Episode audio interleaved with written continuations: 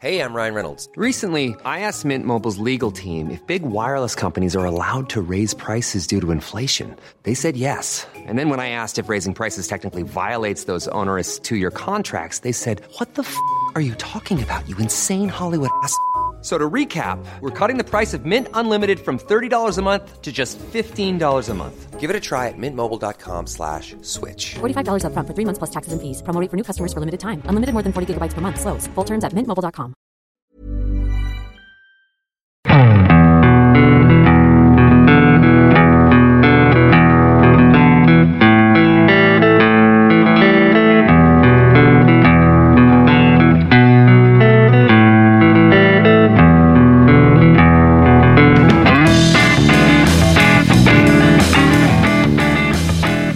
Hello and welcome to the Second Tier podcast. I'm Ryan Dilks and I'm joined by the Derby under 23s to my Villa under 23s. It's Justin Peach. Good day to you, Ryan.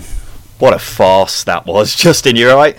Yeah, not bad. I've had the last 10 minutes of you lambasting me for being late, even though you were late as well. But other than that, I'm tip top. I mean, you are an hour late. You're half an hour late. Slightly. I think that's twice as late as I am. So we won't go into that anymore. But either way, we are now halfway through the season, ladies and gentlemen, and we've had no championship games this weekend because it's been the FA Cup. So what better time to do a mid-season review? I've been looking forward to this so much. This is going to be an episode where we have our team of the season. We're going to be revealing our front runners for promotion, our player of the season so far, a player we think is going to have a better 2021, a team who we think is going to have a better 2021, and a team who we think might struggle in 2021 compared to how they've been doing in 2020. We've, of course, also got the news, plenty of transfer news happening over the past week or so. We have the polls, and then we'll finish up with a little game. So we'll start off with the team of the season, Justin. There's only one rule in this, and it is that the players must have played at least half of their games in the championship this season, which unfortunately rules out Krystian Bielik. I would have 100% put him in. Uh, so we'll start off with the goalkeeper position, Justin. We've both gone 4 4 2. It's worth pointing out. Standard English formation. Um, so have you gone with in goal, Justin? Just before we start, I think this season has been so much easier than last season. Like last season, after that, we only had like a couple of left backs to talk about. This season, we've got like four or five. So it was actually a lot harder to break it down. But alas, we got there in the end. Um, so yeah, keeper. I've gone with um, I've gone with none other than David Raya. So I don't think he's the most outstanding goalkeeper in the division, but I think there's more to his game than just being a goalkeeper, which is a bit weird to say.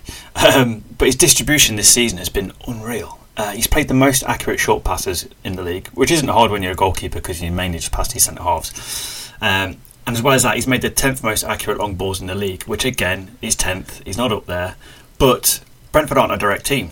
Goalkeepers ahead of him are from teams like Wycombe, Cardiff, where they have a focal point up front, so they're playing to the big man.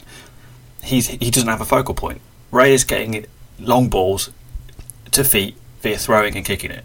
Simple as that. And he's been a catalyst for a lot of Brentford counter attacks this season, and he's a massive Brentford. He's a massive asset for Brentford. He's kept seven clean sheets as well, which is a, tidy, tidy return. He's a really good goalkeeper, and he's getting better and better and better.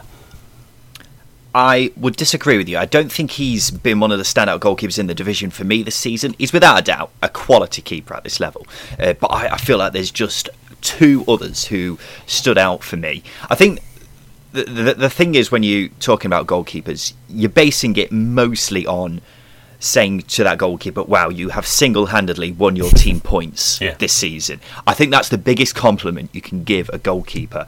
And there were two who stood out for me with that in mind Adam Davies at Stoke. Who was playing out of his skin before getting injured, but unfortunately he's not played half the games for Stoke this season, so he just misses out. The only other real standout for me in the goalkeeping position was Tim Krul at Norwich. He himself has had injury problems recently, but when he's been fit, he has single handedly won points for Norwich this season. I know people aren't a massive fan of expected goals, and some people would rather us not talk about it at all, but Norwich's expected goals defensively this season isn't very good, and that usually means the opposition isn't taking chances against them. And I think part of that is down to Tim Krul having games where he just becomes a wall in front of the Norwich goal. The man was superb for them in the Premier League last season, and he's carried that form on into the Championship this season. For my money, he's the best all-round goalkeeper in the league, and he has also been in top form, which is a bloody good mix when you're a goalkeeper. Um, Justin, you can go again. Who is your right back? It's Connor Roberts at Swansea. I have also gone for Connor Roberts at Swansea. It's a no-brainer. I think it is a no-brainer. Why have you picked him? Uh, he doesn't have uh, you know an amazing dribbling ability that most or some wing back wing backs have. You know, failed wingers going back to right back. He's got so much more than that. His fitness is unbelievable, and the timing uh, timing of his, run, his runs in the box uh, has made him so good in his role. He's shown on so many occasions that he can arri- arrive late in the box, create chances. He's picked up a couple of goals as well, and as well as that, he's averaged his second most key passes this season, Yeah, which is a tidy start from a right wing back. He's, he's so important to Swansea's width as well because obviously they play quite narrow um, with their main players through the middle, and then obviously the wing backs create a lot of width. So what a what a season he's having. what a season! If you said a winger was picking up the second most chances um, created in the championship this season, you'd say that's bloody impressive. But when it's a, ring, a wing back, it's just remarkable. For quite some time now, he has been one of, if not the best right back in the championship, and it's a bit crazy that he's still playing at this level, really, because you'd have thought he'd get into the majority of Premier League sides. He is that good. Um, going forwards, as you say, he's crossing is spot on and he can pick a pass as well. The man has got lungs like a horse. He never stops running. Uh, unfortunately, we don't have the data on who does the most running in the championship, but I would bet a lot of money that he's top. And then defensively, he's superb, and that's shown by the fact he's in the tightest defence in the league and one of the tightest the championship's ever seen. He's actually more of a wing back than a full back, but hmm. either way, he's the ideal player in that position, especially in the model game. And it, it says a lot when a wing back has been one of the most influential players in a side who's currently second in the division. Connor Roberts, no brainer, as you say. Uh, I'll go next. Sticking with the Swansea theme in defence, I've gone for Mark Guehi. And I was just saying a moment ago how the Swansea defence, in terms of goals conceded, is the best in the league and one of the best ever in the Championship. All five of the usual back line who play for Swansea deserve a lot of praise, but Mark Guehi probably deserves it the most. I gave him a shed load of praise not too long ago, Justin, so I won't go on for too long about how much I love him. But we're talking about someone who puts in a 7 out of 10 performance at least in every game. He's a remarkable player. One of the first names I put down in this team because he's just a class act. 20 years old, but he plays like an experienced pro. And he reads the game marvellously. He makes it look so easy. And when you're doing that at such a young age, you have got yourself a big future in the game. Justin, have you gone with Mark Guehi as well? I haven't. Ooh. I found it incredibly difficult not to pick any Swansea centre halves, which gives it away a little bit. But I've gone with Paddy McNair as my first my first centre back. I've also gone with Paddy McNair, but as my other centre backs, why have you picked him? I've I've picked Paddy McNair because for me he's the most he's one of the most complete players in the league. You can literally play him anywhere, and he'll he'll give you, as you said, Mark Mark Guehi, seven out of ten. Paddy Paddy McNair will give you seven out of ten in any position he's played. Um, and as well as that, Neil Warnock's got the best out of him by giving him by giving him a three a free reign at centre half. And, and for for Borough, who they can be quite rigid, uh, it gives them a lot more flexibility going forward. And there's a reason why we called him McBeckenair not too long ago, likening him to Beckenbauer because he plays that sweeper role so well. And as well as that, you know, he, he's he's good in the air, he's a good tackler, he's got a football brain, he can run with the ball, and he's got an incredibly underrated delivery. I think back to the Marcus Browne goal against Bournemouth at the start of the season, where he swung the ball in from deep right, right into Marcus mm. Browne's path. It was beautiful, and that's why Paddy McNair is, is in there for me because he's one of the most complete players in the league, and he's having such a consistent season. He deserves to get a mention. He's got four assists from centre back this Yeah. Which says a lot about him, how well he is bringing the ball out from the back. It is a masterstroke from Neil mm. Warnock, dropping him back into defence, isn't it? Because he's mostly been a midfielder for the past few years of his career. He can also play a fullback, but it's been the best move that Neil Warnock's done because he's been so so good at the heart of that Middlesbrough defence. I know you say I overuse this term, Justin, and you hate me using it, but he is a Rolls Royce player because he is classy and he plays the game with such style. He, I could not agree more. Paddy McNair deserves his place in this mid-season team of the year so far. Uh, so, who's your other centre half, Justin? I've gone with Harry Souttar. Now, the reason why I've gone with Harry Souttar is because it, he's having a breakout season for Stoke, and Stoke are one of the best uh, defences in the league, especially of late.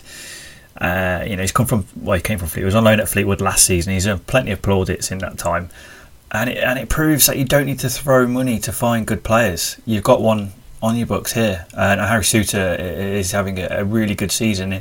And what is you know, they had Martins Indi, Kevin Wimmer, and as I say, the big money signings, but it's Harry Souttar. You know, was, I think it was a marginal fee from from Hearts or what not too long ago. Oh no, Dundee. It was one of the two. It was a Scottish. Somewhere in Scotland. Somewhere in Scotland. Um, and it just, as I say, it just shows you that you don't need to throw money at, at things. There's a good player here, and he's six foot six. He's ridiculously tall. Mm, he's a big lad. He's a big lad. Uh, yeah, he's having a really good season for Stoke, and he's been important for them. Uh, really important for them uh, with, yeah. their, with their defensive record. Kind of carrying on from what you were saying, if you just give a lad, a young lad, a chance, then sometimes they can surprise you, and that's pretty much what he's done. I, I had um, Souttar down on my bench. I haven't actually wrote down a bench, but he was he would have been my third choice um, if I were to have a bench. Uh, let's move over to left back, Justin. I think we've got the same one here, haven't yes. we? Have we got Callum Styles at we Barnsley? Do. Good. Good shout. Uh, when you talk about the best pairs of fullbacks slash winbacks in the championship, for me it's between Swansea and Barnsley. So it's only fair I have one on each flank, no? Uh, but what a season this lad is having. Last season, he barely played for Barnsley, he only started five games, and he's mainly been a centre mid in his fairly young career so far, but he's been given his chance this season, and he's bloody taken it, hasn't he? He has, he has. Yeah. I, I can't think back to a player who's been as consistent as he is in his in their first season. Uh, you know, he came from Bury. He's a centre mid, as you say. He's been moved to left wing back, and he's he's taken to that role so effortlessly. He averages the most tackles per game in the whole league. Uh, yeah, it's three point two, which is quite ahead of second place. They average two point seven. Whoever's in second place, uh, and he's so good that uh, Barnsley have let go. Well, did, decided not to extend Matty James's loan deal because they're going to move Callum Styles into centre mid he's so good that he's going to slot straight across. And um, yeah, he's been so good at left wing back. There's no, there's, there's not been one player anywhere near him in terms of his ability and quality this season. He's got one hell of a left foot on him mm-hmm. as well. He's really grasped this opportunity that he's been given uh, on the left hand side for Barnsley, and I've loved seeing him play. He's incredibly exciting. Still just 20, I think. Yeah. So another one who's still got a massive uh, few years ahead of him. Uh, let's go to right wing, Justin. I think this is one of the positions that was pretty set in stone, really, wasn't it? mm hmm Emi Buendia at Norwich. Why have you picked him? I, have barely written any notes from Emi Buendia because it's it just speaks for itself. Uh, he's got the most outstanding ability in the league by by far. Uh, he averages the most key passes, he has most chances per game, which is 3.3 again, miles ahead of second place. 13 goal contributions in 19 games, and he's been the difference between draws and wins for Norwich this season. I think he's. I don't want to, you know, be too extreme with it, but I think he's one of the reasons why Norwich have been able to stay in the top two. Yeah, I could not agree more. I remember at the start of the season, I looked at the three relegated sides, and each one had a player who I thought was far too good for the Championship. Bournemouth had David Brooks, Watford had Ismaila Sarr, and Norwich had Emi Buendia. The first two have had a couple of issues stopping them from showing how good they really are, but that's not been the case with Emi Buendia, who, in terms of pure technical ability, has got to be the best player in the Championship. It's worth remembering at the very start of the season, he didn't start too well. Mm-hmm. He was being linked with a move away, and that seemed to be having an impact on his game. But once the transfer window closed, he's knuckled down and said, Right, I'll show these clubs what they're missing out on, and boy, are they missing out. And it's got to the point now where he's been linked with Arsenal, and how many 24 year olds have there been who've been playing in the Championship who are linked with a traditional Big Six club? I can't really remember too many off the top of my head. Um, you've got to be a seriously talented player for that to be the case, and and he is. As you mentioned, most chances created in the league, the most shots per game by a midfielder, the second most assists in the league, the most goals by a midfielder. I could go on. He's a cheat code in the championship, yeah. just in simple as that. And I seriously do wonder where Norwich would have been without him this season, and where they could be if they go on to lose him this month. But I don't want it to go because I just love watching him play. Let's move into centre mid then, Justin. I think we've got the same one here. Lewis Cook at Bournemouth? We have picked Lewis Cook, yes. Good. I'll uh, kick off with him then, because similar to Buendia, I don't think he should have come down to the Championship. Really, if I was a Premier League club, I would have looked at this superbly talented player and thought, "Oh, he's with a relegated side. We could get him at a cut price here, but." It's the second tier's gain, I suppose, because he's been so crucial to Bournemouth's promotion push this season, and he's crucial to the way they play. The majority of teams who um, turn up against Jason Tindall's boys, they sit back. So uh, you're playing a huge, li- uh, a high line uh, uh, against these teams, and you're trying to play as wide as possible to try and stretch them. Um, and you need someone like Lewis Cook in the middle of the park to dictate the play and have the ability to break teams down, and he's the perfect man for that job. The number of times I've seen this season uh, where he's effortlessly controlling the game for Bournemouth um, is remarkable, and Bournemouth would severely miss him if he wasn't there because he knits the whole team together. Uh, anything else you want to add? Uh, you've you've pretty much nailed it. Uh, you know, he, with, with Bournemouth, they've got such a you know such a good attack, such a good uh, what's what you know a bit a bit of a concert, you know, music concert, and you need a, uh, an orchestra to control that. And Lewis Cook does it perfectly. And if it wasn't for his, I think he had a couple of knee injuries where he was out for a really long time. If it wasn't for that, he'd be in the England team. Mm. There's there's no doubt about that. He'd be in the England team, and that's all you, you know, that's all we really have to say on Lewis Cook because he goes about his business and he doesn't need goals and assists to, to back that up because he, he controls games the way he does. I think he was in the England squad a few times, wasn't he? Yeah. And it was just a case of making that next step, and he hasn't got the chance to do that, mainly because of Bournemouth struggling on the pitch. Um, but I, I'd agree. I, I don't think his England career is over by any means. I could definitely see him back in the England squad in the next few years or so, Yeah. depending on how his career progresses from here, really. Uh, let's move on to the other centre mid, Justin. We need to stop agreeing with each other here because that's three in a row where we've uh, agreed. So, who is your other centre mid? I've gone with George Saville at Borough. What an all-round player he's become. And if you look back in history at Neil Warnock sides, and I think I said it not too long ago, earlier on in the season, they're built on solid centre midfield pairings. You had Nick Montgomery and Michael Brown at Sheffield United, two tough tackling midfielders. You had Gunnarsson and Grujic, you know, tough tackling, hard-working midfielder alongside a, you know, a bit of a, a bit of a not a showboater, but a playmaker in, in Grujic at Cardiff. And at Borough, he's got Saville and Howson, and it's Saville who's been ridiculously good this season. He makes late runs into the box, picks up goals. He's surprisingly good in the air. He's re- mm. he's actually very very good in the air, and he, the way he arrives late in the box and gets on the end of crosses is is superb for a centre midfielder. He's become a massive asset for for Borough when before you'd have probably thought he's another wasted. I think that's over three or four million they spent on him. It was a large amount of money they spent on him. It was a Pulis, uh, a, a weird Pulis transfer where they threw money and you think, really? But actually, he's, he's showing that potential now, and he's been so good for Borough this season. He's, he's got a lovely left foot as well, and yeah, it's, it's, it's he's an important cog in that Borough midfield. He certainly has been one of the most underrated players in the Championship this season, and rather surprisingly, he's just been stupendous, hasn't he? Uh, my other centre mid is Coventry's Gustavo Hamer, and this is another player who I've spoken about at length very recently, so I won't talk about him for too long. But pound for pound, he's got to be one of, if not the signing of the season. He's been playing a standard above his teammates, and that's no disrespect to the rest of the Coventry side, but I don't think they'd be 16th right now if it wasn't for Gustavo Hamer. They signed him from PEC Zwolle in Holland in July for around a million pounds, and his stats were impressive in the Eredivisie last season, so I had high expectations, and he's more than matched them.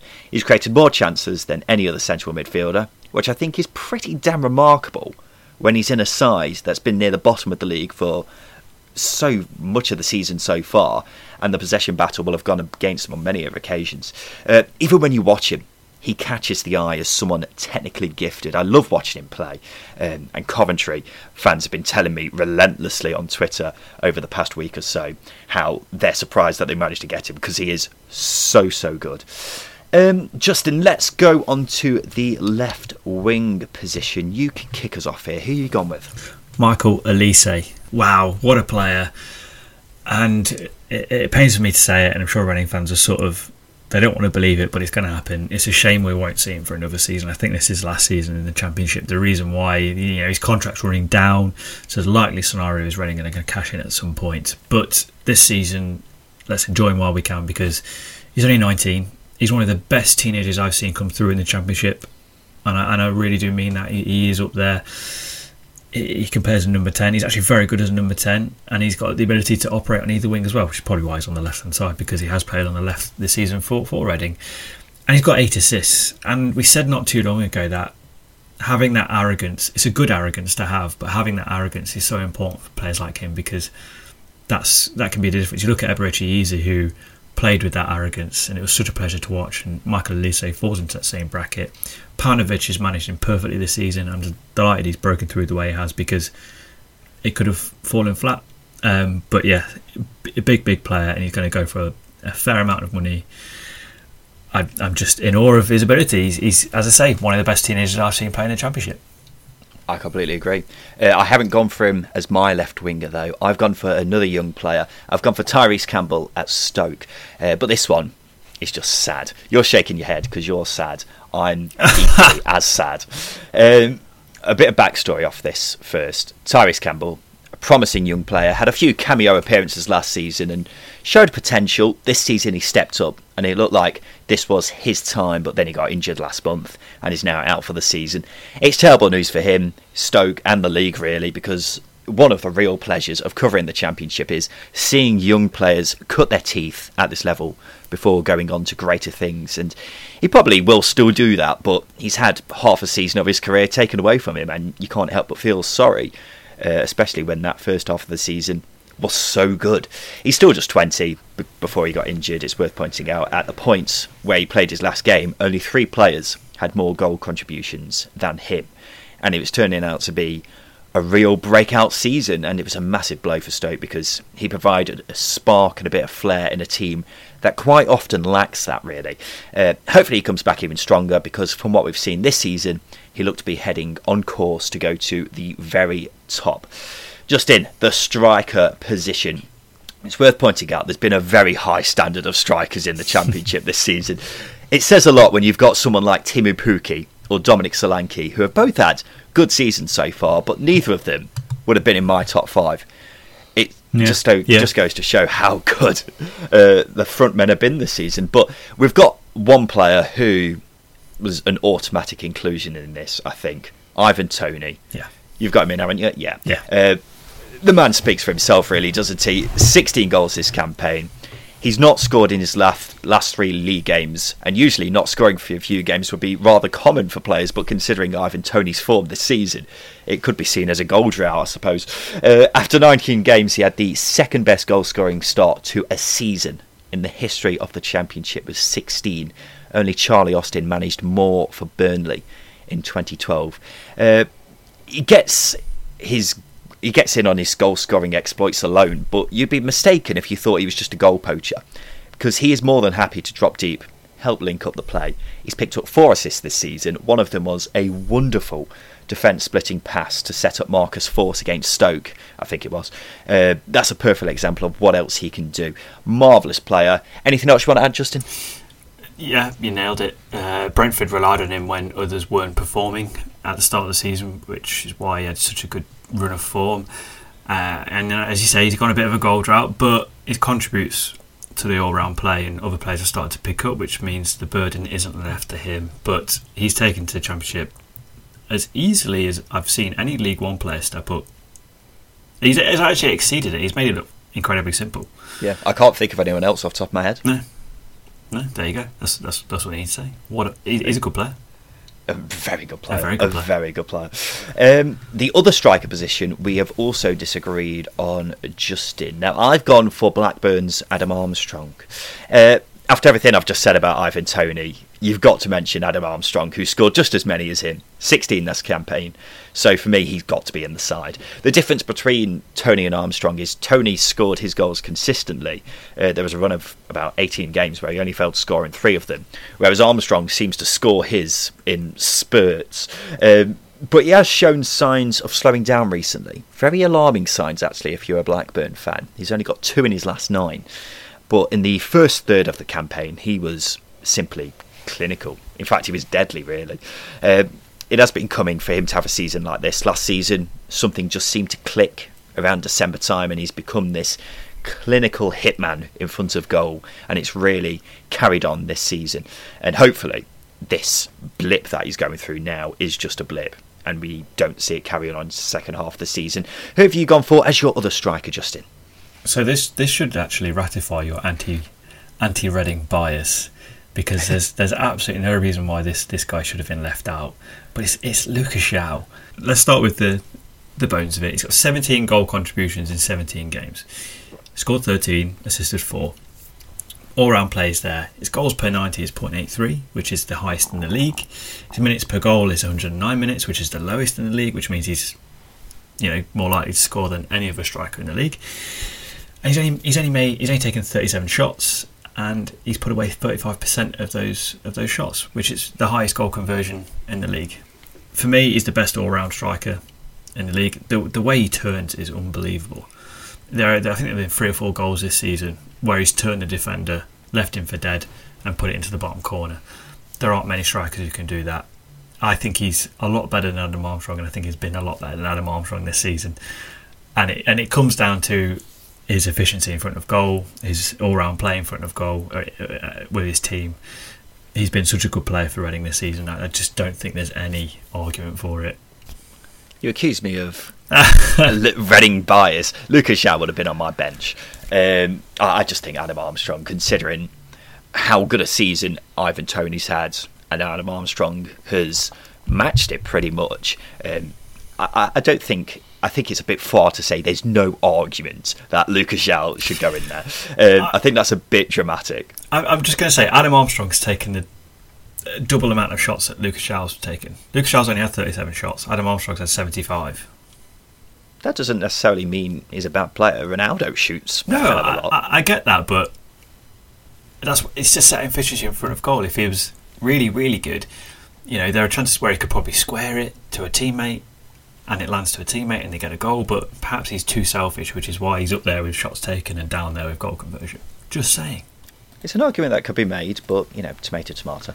Um, right, let's before we move on to some of the other um, things we want to um, kind of say, Justin. Uh, let's just round up our team of the year so far. So for in goal, I've gone Tim Krul, right back Connor Roberts, defence Mark Guehi, the other defender um, Paddy McNair at Borough, and Callum Styles left back. In midfield, I've got Emi Buendia, Lewis Cook, Gustavo Hamer, Tyrese Campbell, and then up front, Ivan Toney and Adam Armstrong. Just in your team, please. I've gone with David Raya in goal, Connor Roberts, Paddy McNair, Harry Souttar, and Callum Styles in my back four. My midfield is George Saville, Lewis Cook in the middle, Emi Buendia and Michael Olise either side of them, and Ivan Toney and Lucas João up front.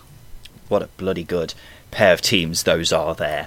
Uh, Justin, before we have a break, we'll do our player of the season. So I imagine it's going to be someone who was in your team of the year. That'll be a bit surprising if it wasn't.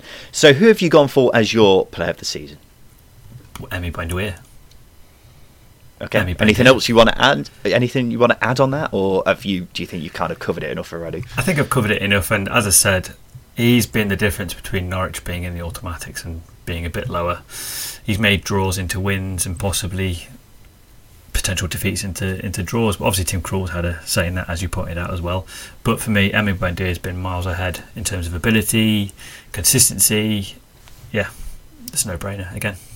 I've gone for Ivan Toney just because I think the big question in front of him was, can you fill the shoes of Ollie Watkins? They're big shoes, but he's more than filled them. In fact, he's probably struggling to fit in those shoes now because he's filled them so much. but as a striker, I can't see what more you could have asked from him. Top scorer in the league, second most goals ever after 19 games of a season. So for a goal scorer, there aren't any there aren't any more boxes he can tick. And then, as I previously stated, he's contributing to the build-up play as well. He's without a shadow of a doubt my player of the season so far. But Emi Buendia would have been my second choice. Justin, let's have a break. After that, we shall name our players who we think will have a better 2021. The front runner for promotion, teams that we think will get better and then which teams we think might drop off.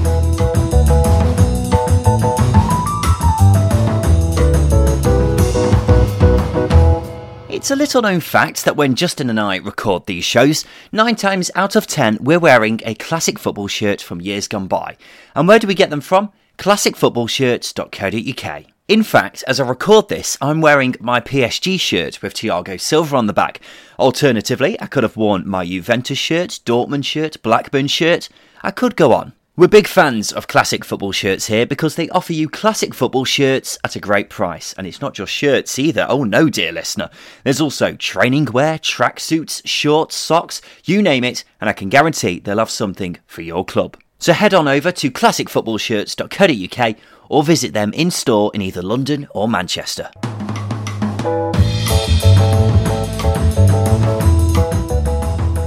Welcome back to the second tier podcast. Right, so you've just had our team of the season and our player of the season so far, because we are at the middle point of the championship, of course. Uh, so now we shall name our team that we think is the promotion front runner, the team that we think will get better in the second half of the campaign, and which team we think might drop off. But before we get to that, Justin, let's do a player who we think will have a better 2021. Who have you gone for? I've gone with Lucas João. I've gone with a different take on it. Um, I think he's had a, a good 2020. Um, I think, well, last season's 2020 season, you know, he didn't have too much of a look injured fairly often. But coming into this season, he stepped up, and I think he can only get better he's he's got a lot to show. He's got a lot to offer still because I think quite a lot of the time he's been written off as an inconsistent, injury-prone striker. Whereas he's shown this season that his ability to play is there. Is there for everybody to see. He showed it at Blackburn in a loan spell a couple of seasons ago. He scored some absolute storm, storming goals, really good goals. And now is the time for him to banish those injuries and show people just how good he is. Because as I say, he's got all the ability in the world. As, as I've said in the last 5, 10, 15 minutes in the episode. He's such a good player, and I think he's going to get better uh, uh, in this year. When I made this question, I was thinking more players who haven't particularly lived up to expectations this season, not someone who's had the best season of his career. And exactly, that's exactly that, why I chose him. No, no.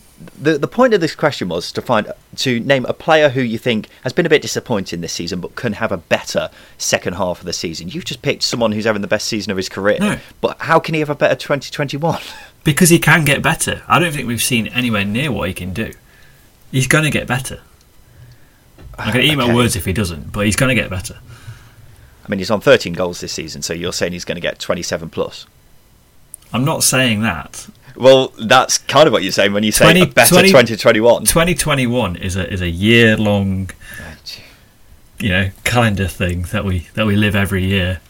You have taken this question and thrown it in the trash. Um, I've gone for what, what, how I interpreted the question initially, and that's a player who hasn't lived up to expectations so far this campaign, but we could potentially see better in the second half of the season. And I've gone for Troy Parrott at Millwall because I was very excited when uh, they signed him on loan from Spurs at the start of the season. He's very highly thought of there. So I was hoping to see something similar to what we saw with Rhian Brewster at Swansea last season, a young, raw talent which we've heard a lot about, not really seen too much. Um, and then he just set the championship alight. He impressed in pre season, then got injured in the Carabao Cup and only made his championship debut in November. So a false start, but I was hoping he'd be able to kick on from there. But he hasn't. He's only started five league games since then and is still yet to score. Um, whether he's not been able to shake this injury that he's had or whether it's something else behind the scenes, we just don't know. But if this lad is as exciting a talent as one of the biggest clubs in the country would suggest, then there must be a player in there somewhere. So this is more about out of hope rather than expectation, but I think he can have a better 2021. Can't, can't be worse. much. Yeah. yeah. exactly. It can't be much worse than his Millwall career so far. So why not? The thing is, Millwall need goals as well. And they've got five strikers on the books already. So unless someone leaves, I can't imagine they'll bring in another one. So he should get chances. It's just about taking them.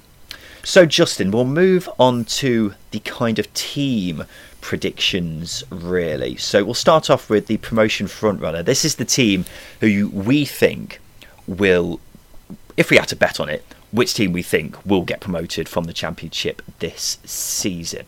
Uh, we were saying not long ago that there are five teams really who seem to be separating themselves from the rest of the league at the top of the table. Which team have you gone for? I've gone with Bournemouth. Okay, tell me why. Uh, they can only get stronger. You look at the players that they've got. Uh, they had a, I wouldn't say a slow start to the season, but they drew a lot of games. Lewis Cook came in. I think he transformed them a little bit. Uh, and as I say, the players that they possess, they can just they can only they can only they can only improve. Danjuma, for example, has only made 12 appearances this season. He's been in and out with injuries. Get him back fit. There's another option there.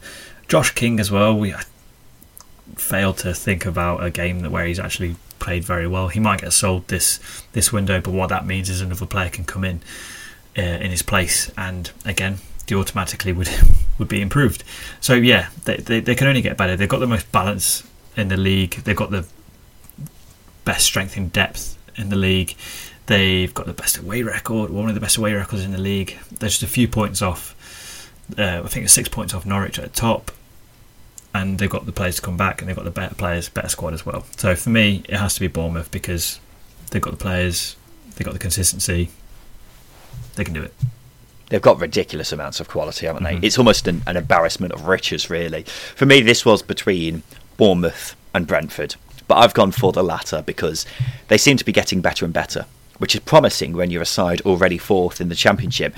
The question marks I have over them seem to just keep getting answered. Can Ivan Toney step into Watkins' shoes? Yes. Can that defence continue to be as steady as it was last season? Yes. Can Sergi Canos step up and score more goals? Yes, I could go on. In every position, they've got a player who I would consider one of the best in the league, and the team as a unit is clicking. As with every side, there's a few things they still need to get right, such as Mbeumo's form and maintaining Canos's goal scoring. But as we sit here right now, halfway the, through the season, Brentford for me look like the team most likely to go up. I mean, when I say it's between Bournemouth and Brentford, we're talking Bournemouth are just slightly behind, but I, I think those two are the two teams that will go up automatically as it stands. Um, Justin, this is interesting. The teams we think will get better and which teams we think will fall. Now, over the years, we've seen plenty of teams have a storming second half of the season and come out of nowhere really to fly up the table, even challenge for the playoffs, maybe even further. Last season, for example, Wigan were third from bottom on New Year's Day in 2020.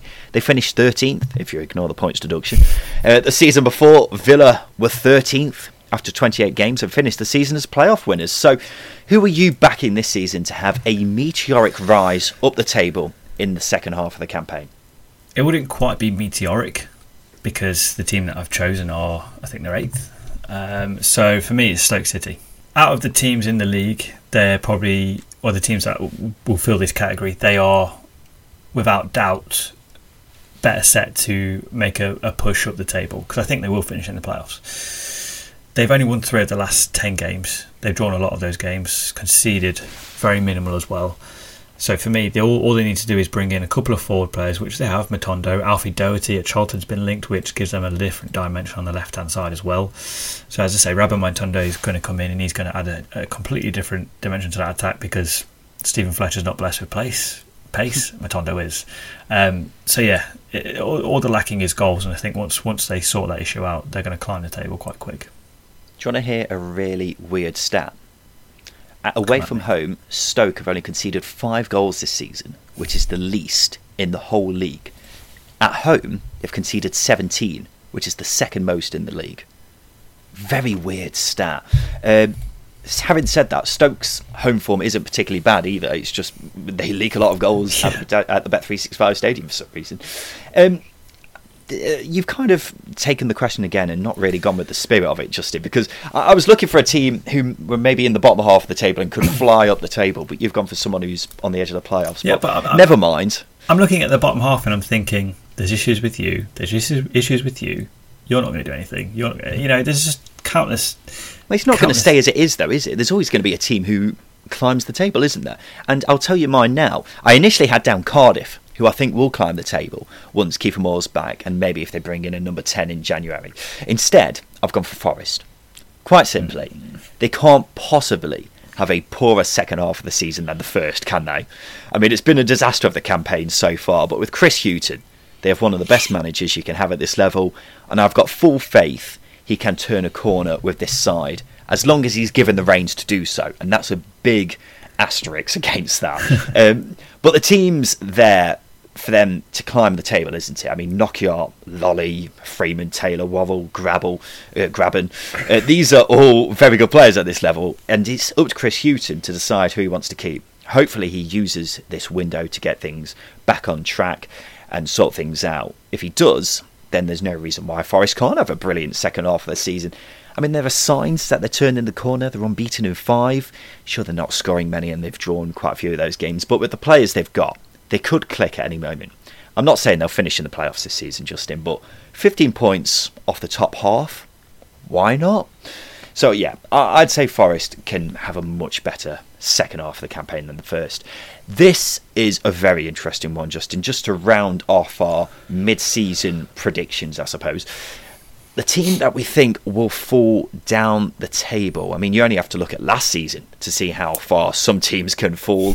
On New Year's Day, Wednesday was seventh and finished seventeenth.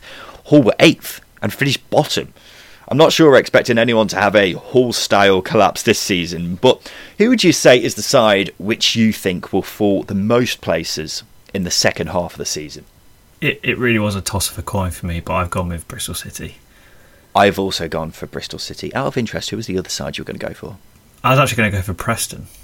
Okay, right, that's understandable as well, but Yeah. we'll, we'll ignore that for now. Why have you gone for Bristol City? I think firstly the injuries they suffered to key players um, and the recruitment over the last couple of years has harmed them as well.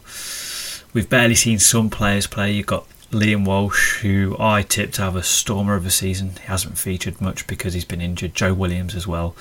Up front, Chris Martin was a good addition, but he needs to be playing alongside uh, either um, inside forwards, wingers, uh, or a, a pacey forward alongside him. Nakhi Wells doesn't offer anything other than being able to poke a goal in in the six yard box either. Diédhiou is good for 13, 14 goals a season, but Holden doesn't play him often enough. And for me, that's that's why it's a recipe for a. I don't think they'll get relegated or even drop near the relegation No, zone, but no. I think I think they're going to drop three or four, five, maybe, uh, maybe five places down the table, because all of that is just a recipe for it. There's just a lot of inconsistency and poor management in terms of recruitment. Yeah, I know I've spoken before about how I think Reading and Norwich won't finish where they are now. I still think that's the case, but if I had to bet money on a side who will drop the most places, then I'd have to say Bristol City. As it stands, they're 10th, which is quite surprising, really, because I don't think they've played particularly well this season. And I think a lot of Bristol City fans will agree with me when I say that.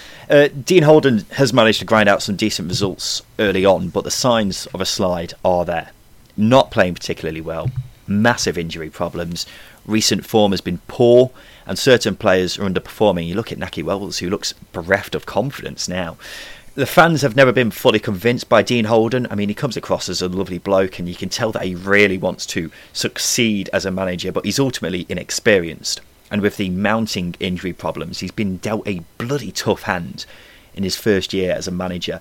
Uh, when I look at the table and try to picture how this season's going to pan out, they're definitely the side in the top half who I start asking a lot of questions about. I want to emphasise I can't see them having a Hull style blow up. I'm not sure we'll ever see anything like that again in the Championship, but I'd be very surprised if they were still in the top half come the end of the season. Uh, Justin, let's go on to Who Knows Wins. This is our league where you can win money by correctly predicting the results of championship games. It's really easy to do. Just download the Who Knows Wins app, join our league, guess the most correct results out of all the games in the championship. The more people involved, the bigger the prize. There is no championship games this week, so we're looking ahead to next weekend. Justin, can you help me out here? Who will you be backing out of the first championship game, which is Borough versus Birmingham? Borough all day. I would also go Borough all day. Blackburn Stoke. Draw all day. I'll go a nil-nil draw there for me. Bournemouth Luton. Bournemouth. Got to be Bournemouth. Bristol City Preston. Draw. I'm going to go Preston. You know they're on a bit of a decent run at the moment. Cardiff Norwich. Norwich. Draw for me.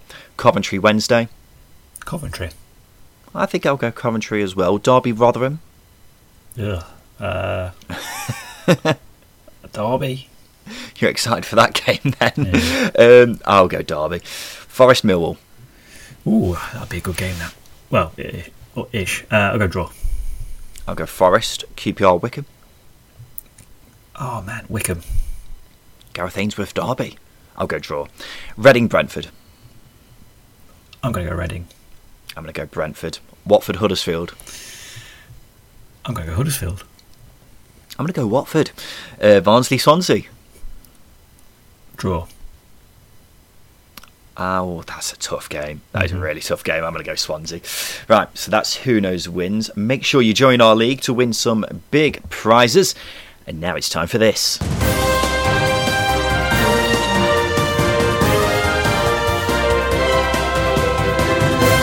Yes, it's time for the news, and more than 100 positive COVID 19 cases have been recorded after tests were carried out among players and staff at 66 EFL clubs, amongst them Norwich goalkeeper Tim Krul and Brentford manager Thomas Frank.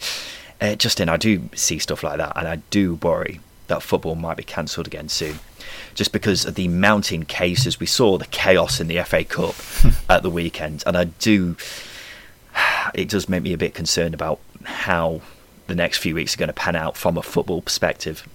Yeah, yeah, I, I, I agree with that. I think I wouldn't be surprised if there's a two, three week gap, a break, sorry, um, because that, that that amount of positive tests is just so hard to tr- iron out in a in a week. You have to have some sort of break between games. The thing that really annoys me is this: it feels like everyone's taken their foot off their gas from a footballing perspe- perspective because I don't think people, I don't think they, they've not been testing twice a week, have they? Throughout between the Well, summer and and It's now, interesting you say that. Players and staff at EFL clubs will be given coronavirus tests twice a week to help find asymptomatic cases earlier. This is starting from the coming week, Yeah. so uh, that is being brought in, and it looks like the EFL is finally putting its foot down to do something about it. It's being fully funded by the PFA. And uh, it's being brought in to combat the virus's new, more infectious variant. Um, but yeah, I, as you say, it's um, it is it is concerning. Uh, the more tests as well will probably mean more players missing at the end of the day because that's all that's how it works, isn't it?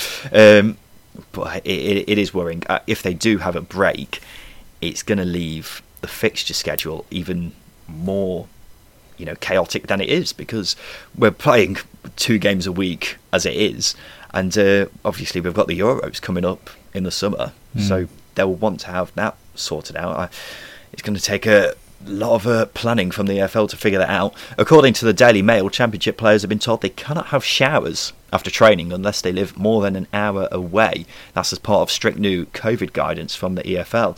Uh, that, that's a bit annoying if you live 55 minutes away. You've got to go home stinking after a training session. The logic would be you're cleaning yourself, right? But I, I, am, I guess you can still pass on COVID even though But you're in the shower. You're still mixing anyway, Yeah. unless you're it- wearing mask all the time. Just wear Well, a mask in the shower. Some of the guidance doesn't seem to make much sense to me anyway. No, it's lip because service. well, players are in the box together anyway, Yeah. um, right next to each other. I know they're outside, but you, you can still pass on COVID from that point anyway. So it doesn't really make much sense to me anyway. But uh, nonetheless, we're not here to have a debate about COVID. Let's move on, Justin. Uh, it is now the January transfer window, so clubs have been getting busy and. We haven't got time to go through all the deals, so apologies if we don't mention your club. But we'll start off with this, Justin. Charlie Austin's back at QPR. He joins on loan from West Brom until the end of the season. It's one of those romantic stories, isn't it? Seeing a player going back to the club where he was just quality. And Yeah. QPR need him, don't they? They need a striker like Charlie Austin. Charlie Austin is he's going to come in. He's going to say it as it is. You know, he, He he's going to does. he's, he's to ruffle feathers in that in that dressing room, and uh, he's such an experienced player. I won't be surprised to see him. I won't be surprised to see him at double figures. You know, because we're putting out in the live stream that Ilias Chairs creates so many chances, but no one's been putting them away.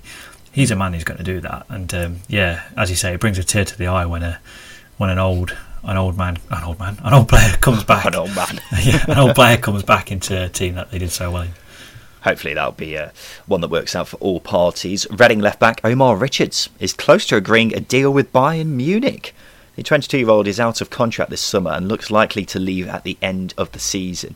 It's nice to see a young English talent going to a European giant like this, but from a Reading perspective, it must be bloody annoying knowing that they're probably not going to get any money out of it. I think they qualify for some sort of fee, don't they?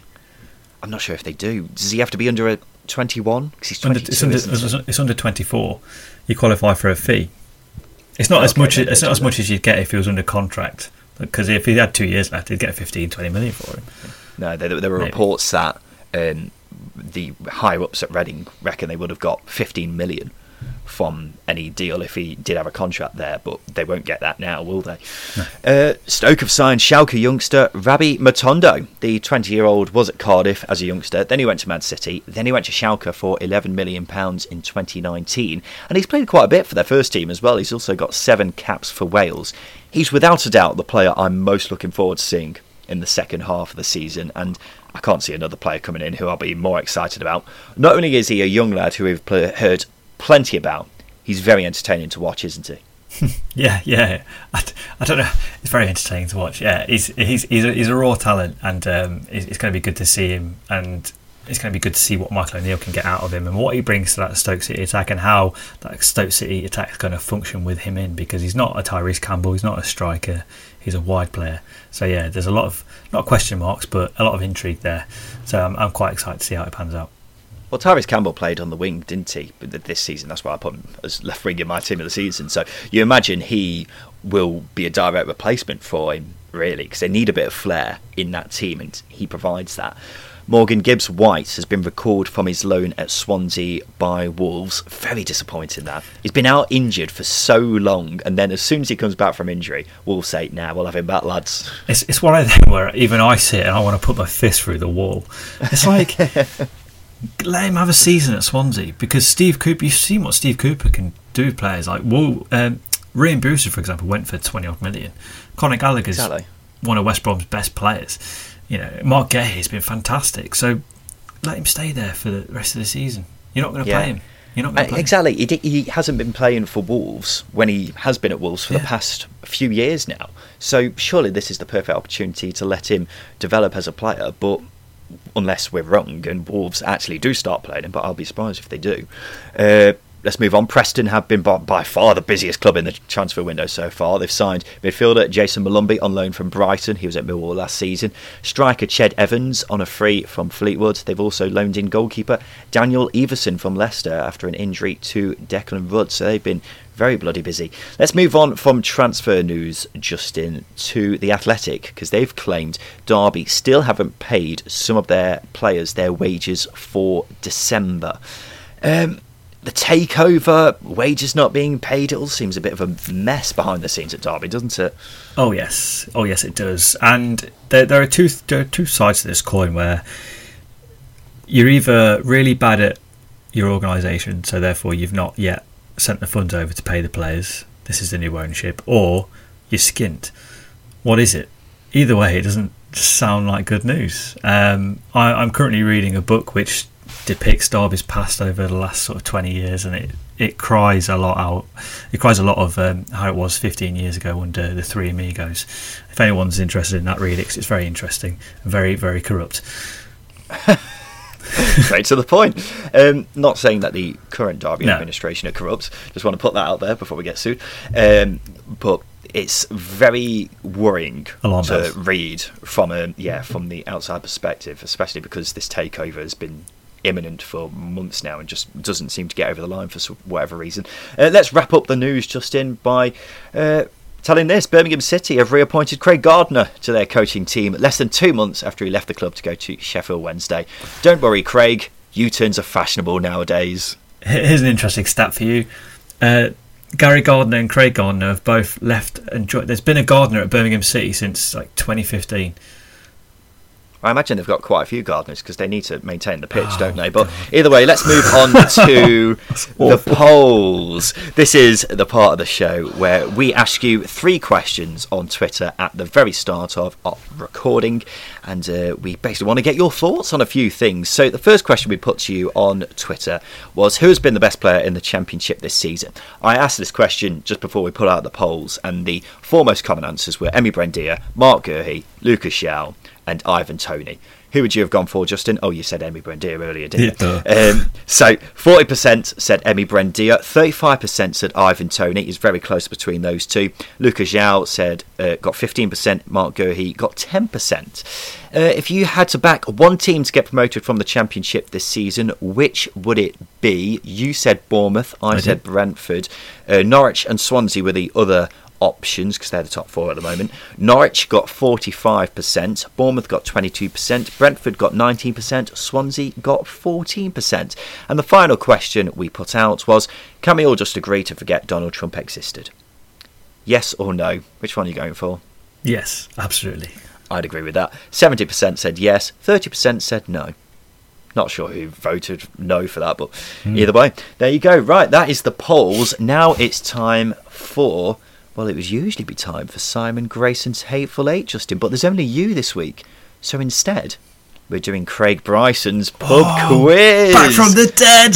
It's a throwback, ladies and gentlemen. So if you haven't listened to the show before this season, um, then this is the game that we used to play instead of Simon Grayson's Hateful Eight. It's very simple. I'm going to give Justin six clues about a championship legend. All he's got to do is try and guess that championship legend before the clues are up.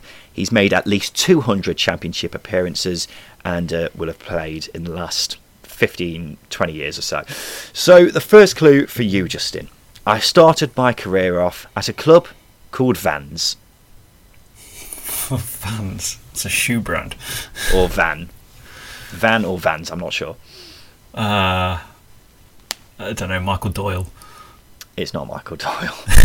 um, I was playing in the French amateur leagues until I was 24. Oh, uh, I feel like you might get this. um, you know what? There are a lot of players on the tip of my tongue here.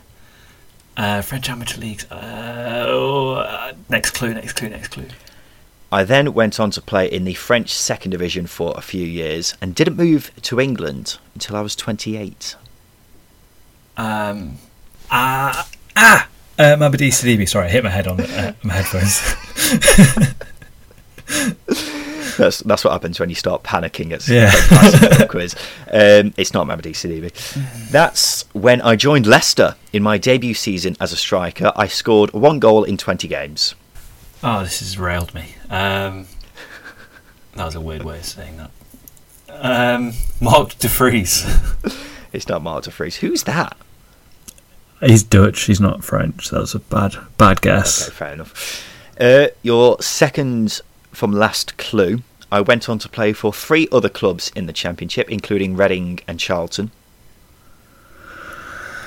Have I caught you off guard here? Are you starting to panic? Yeah, it's it's a bit like football in, any way. You need you need a couple of these games to get going. So just one out of the blue is a nightmare. Played for Reading and Charlton. fitness. Yeah, and match fitness. Craig Bryson pub quiz fitness. Um, he played for Reading and Charlton after Leicester. I don't know. Uh, God, I thought you'd get this. Uh, I don't. I don't know. Do you want your last clue? Yeah. I'm unfortunately best known for a penalty. Oh my god. You know what? They were they were hard clues because if you'd have said Bournemouth, I'd have got that because it's Yann Kermorgant. It's Yann Kermorgant.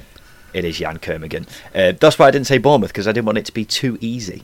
I wanted to keep you guessing until the very last moment. But congratulations on getting it. It doesn't matter how you get there, Justin, as long as you get there. So well done. You had a surprise Craig Bryson pub quiz out of nowhere, kind of like an RKO, uh, but you managed to overcome it eventually.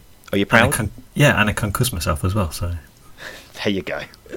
Uh, so that's it for us. We have games on Tuesday, but it's just a couple of games, uh, so we won't be bringing you an episode on Thursday. Instead, we're hoping to bring you a second tier meets with a championship legend. It's someone who, when we started doing the meets episode, I really wanted to get on because I've got so much to ask him. But hopefully, that should be coming on Thursday, bar any hiccups. Otherwise, we'll definitely have an episode on Sunday for you as usual. We look forward to seeing you then. Whatever the case, just a quick reminder that if you could spare a minute giving us a review on Apple Podcasts. It would mean the world to us. And if you're feeling really generous, then please consider retweeting the link to our new episode on Twitter and telling people how much you enjoy the podcast. Anything like that seriously does help us a lot. So we will be forever grateful, dear listener.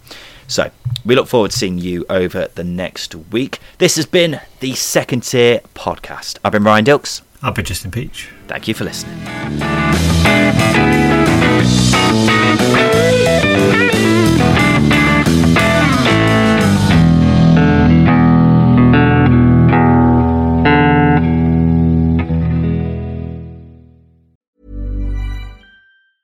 Mom deserves the best, and there's no better place to shop for Mother's Day than Whole Foods Market. They're your destination for unbeatable savings, from premium gifts to show-stopping flowers and irresistible desserts. Start by saving 33% with Prime on all body care and candles. Then get a 15-stem bunch of tulips for just $9.99 each with Prime. Round out Mom's menu with festive rosé, irresistible berry chantilly cake, and more special treats. Come celebrate Mother's Day at Whole Foods Market.